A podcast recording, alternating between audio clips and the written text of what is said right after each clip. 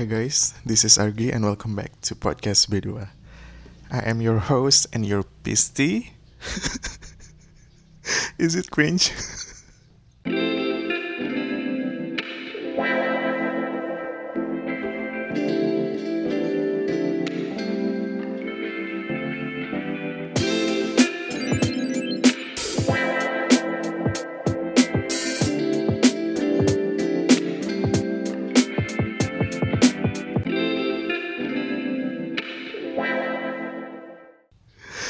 aku lagi nyobain beberapa intro sih tadi tuh sebelum record kayak some way to say hello to you guys karena cuman halo dan hai itu kayak menurut aku it's so short. Apa ya?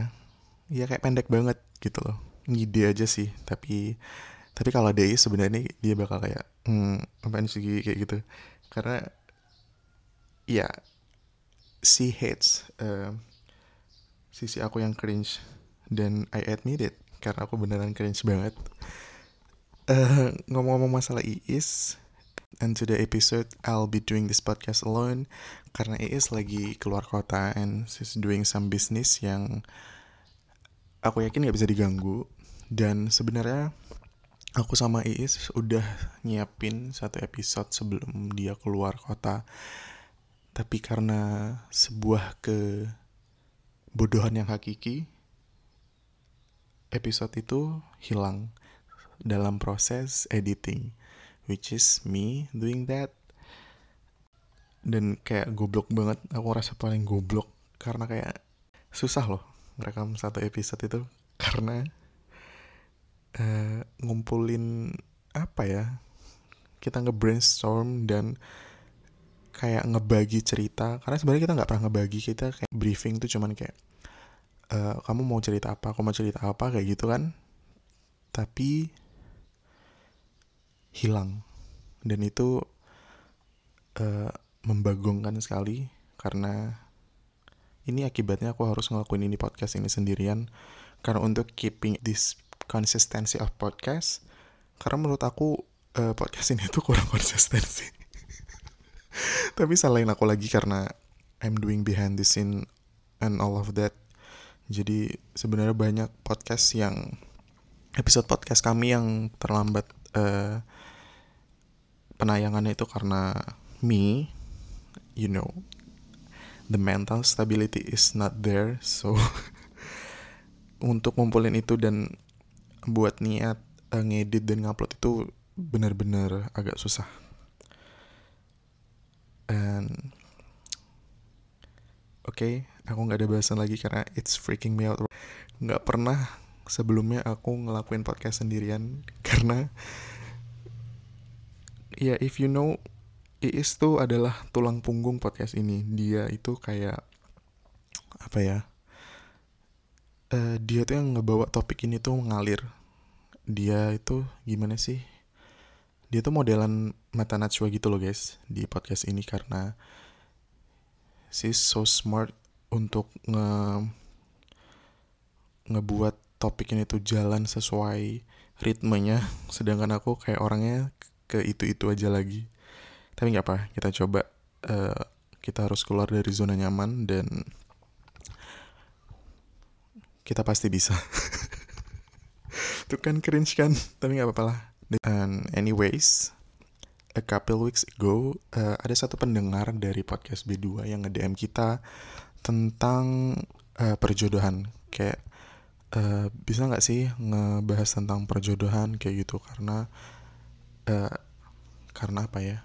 Bukan karena sih kayak karena banyak banget gitu loh perjodohan kayak uh, oh no. I have to check this time again. Karena aku lupa banget konteksnya apa. Oke, okay, jadi dia bilang di sini kayak uh, bahas dong tentang perjodohan gitu, tapi nggak yang kayak bener-bener perjodohan, uh, kayak uh, semacam cara halusnya gitu kayak dikasih jalan orang tua.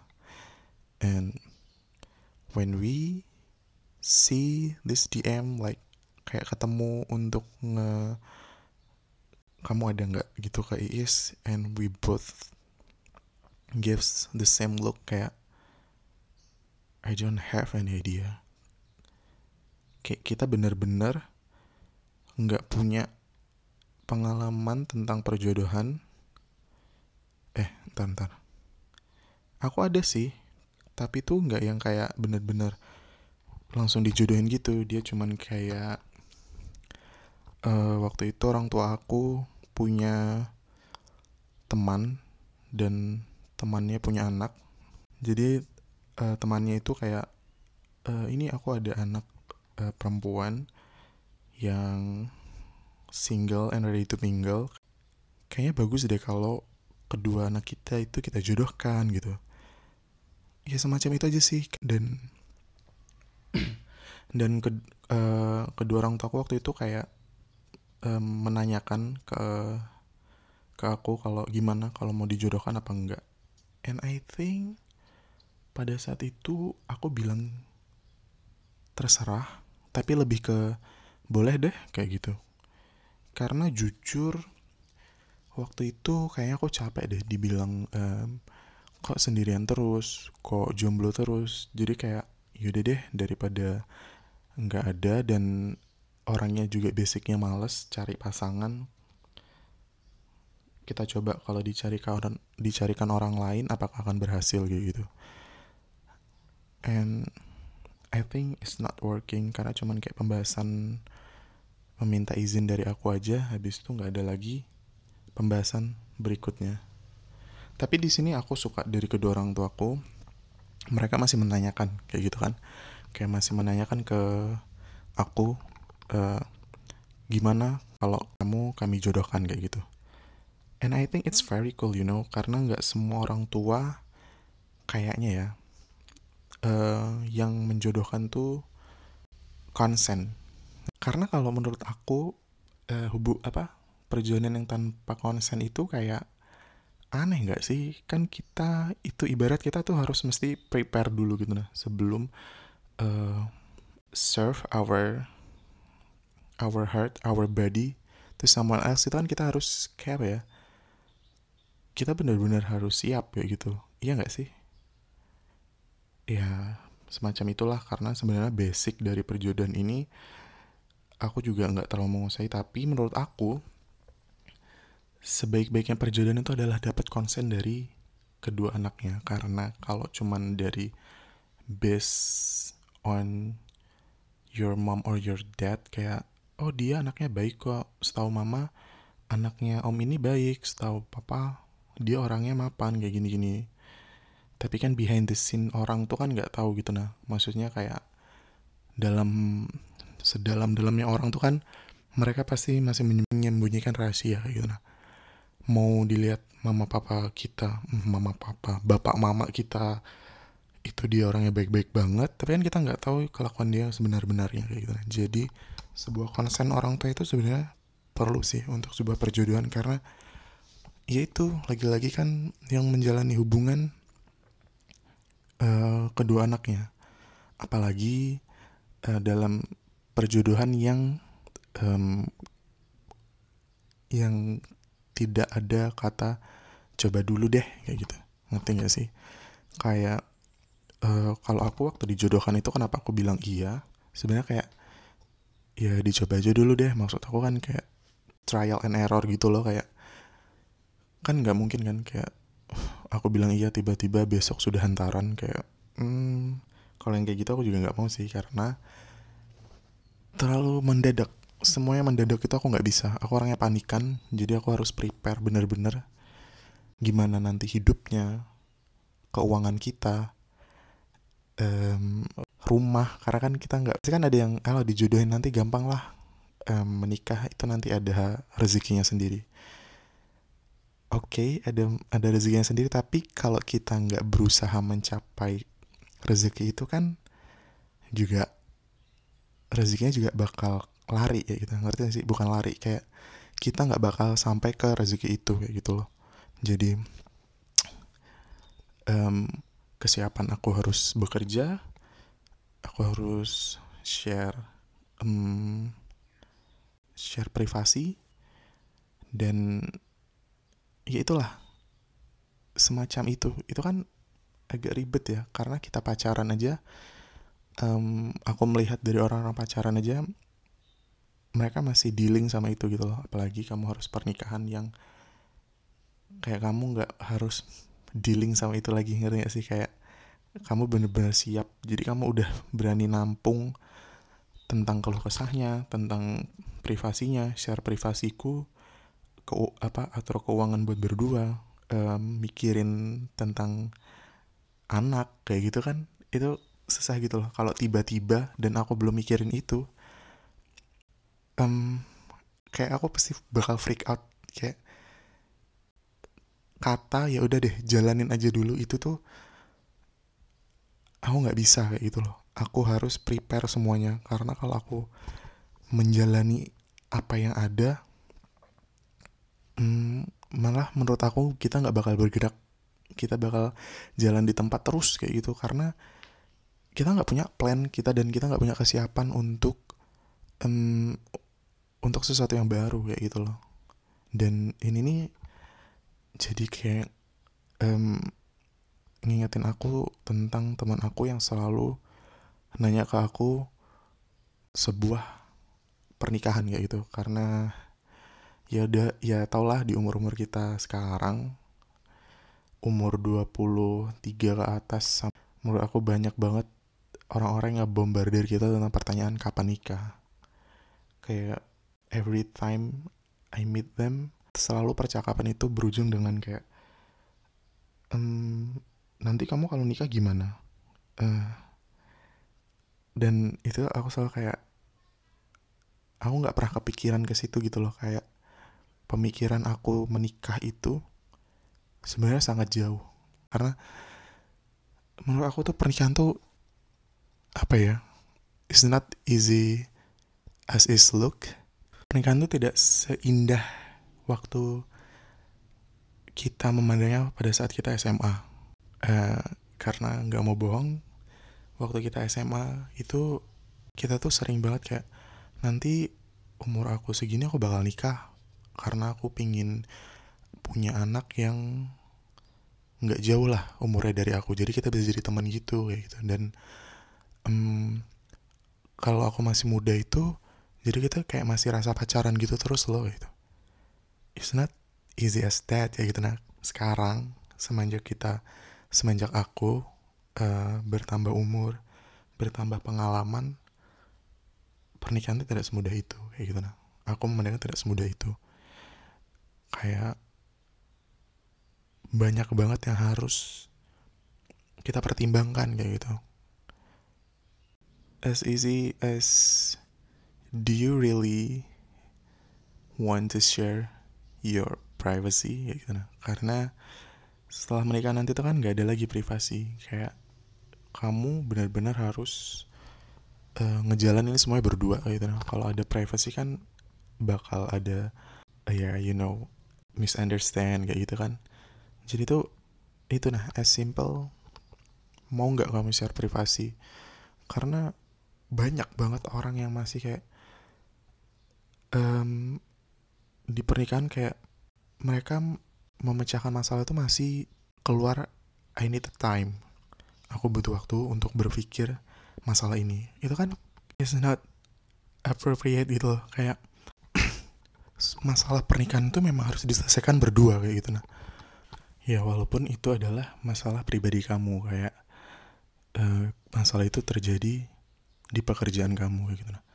At least kalau dia nggak bisa ngasih sendiri kayak gitu loh. Kayak mereka masih mikirin sendiri, dan pada akhirnya itu kan memecahkan masalah kasih advice yang kamu mau they know gitu loh mereka tahu kamu punya masalah kayak gitu kayak itu itu lebih menurut aku lebih penting ya gitu karena kalau pasangan kamu nggak tahu you have a bad day ya gitu bakal terjadi misunderstanding terus kayak gitu. Nah walaupun banyak sih sekarang kayak pernikahan tuh kayak kita masih kasih privasi kok kayak gitu. Kayak apa kita butuh uh, me time ya gitu. Nah aku nggak masalah tentang me time kayak gitu. Nah lagi-lagi kan pernikahan ini adalah menyatukan dua orang kayak gitu. Nah kalau orang ini uh, exhausted tentang sesuatu tapi nggak bisa diselesaikan berdua kan dia butuh me time. Tapi menurut aku seenggaknya kamu pasangan kamu harus tahu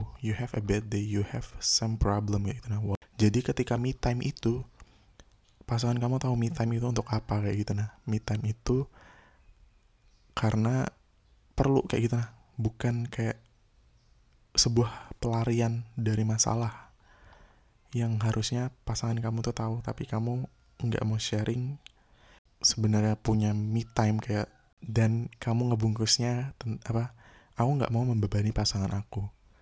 Padahal kan pernikahan itu adalah sama-sama menyelesaikan beban masing-masing kayak gitu nah.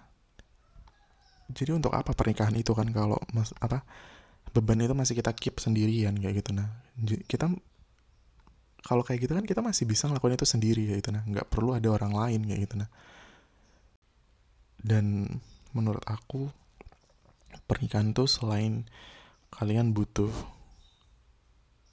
ekonomi yang stabil um, kalian benar-benar harus punya mental yang udah sembuh kayak gitu. Kenapa aku bilang mental yang udah sembuh? Karena banyak dari kita itu masih yang apa ya trauma masa kecil kayak gitu. Nah mau kita akui tidak akui somehow ada cara didik orang tua yang bikin kita sakit hati. Cara didik orang tua yang bikin kita trauma kayak gitu nah. Dan itu mesti kita selesaikan dari sekarang kayak gitu nah. Karena kita nggak mau trauma itu muncul saat kita mendidik anak kita dan pada akhirnya kita menyakitin anak kita kayak gitu nah. Jangan pernah ngebuat anak kita tuh berpikir kalau mereka tuh salah dilahirkan kayak gitu. Nah ya kita nggak eh, nggak uh, bisa bohong sih. Kadang kita punya pemikiran saat itu waktu kecil ketika kita punya kesalahan yang apa ya salah saat proses belajar itu kita sering dimarahi sampai yang kita pikir kayaknya mereka itu apa ya kayaknya aku salah deh. Dan itu yang aku nggak mau kasih ke anak-anakku nanti the unstable mentality itu aku nggak bakal ngasih ke mereka gitu. Nah aku bakal ngasih apa ya selain aku bisa kasih ekonomi yang bagus aku mau anakku tuh nggak mengalami uh, unstable mentality itu kayak gitu. Nah karena mental yang nggak stabil itu bakal apa ya bikin dia itu nggak bisa menjalani kehidupannya secara fulus gitu. Nah kayak mereka tuh bakal selalu berpikir I made a mistakes kayak gitu loh. I can do it. Aku kayak nggak percaya sama dirinya dirinya sendiri kayak gitu. Aku nggak mau anak anakku ngerasain itu kayak gitu loh. Aku mau mental stabilitas mereka tuh secure kayak gitu. Itu the biggest achievement yang aku mau kasih ke anak-anakku kayak gitu. Nah selain uh, keinginan mereka yang bisa aku penuhi aku pingin banget ngasih mereka mental yang stabil gitu loh. Biar nggak ada kayak nggak ada lagi tuh argi-argi yang lain kayak gitu. Nah itu sih masalah pernikahan itu. Kayak siapa sih yang nggak mau menikah kayak gitu? Nah memiliki keluarga. Tapi kan bertambahnya umur bertambahnya pengalaman adalah sering banget mikir 10 kali untuk menikah kayak gitu. Nah I think that's all for today. Ngangkatnya patah banget ya tapi see you next time bye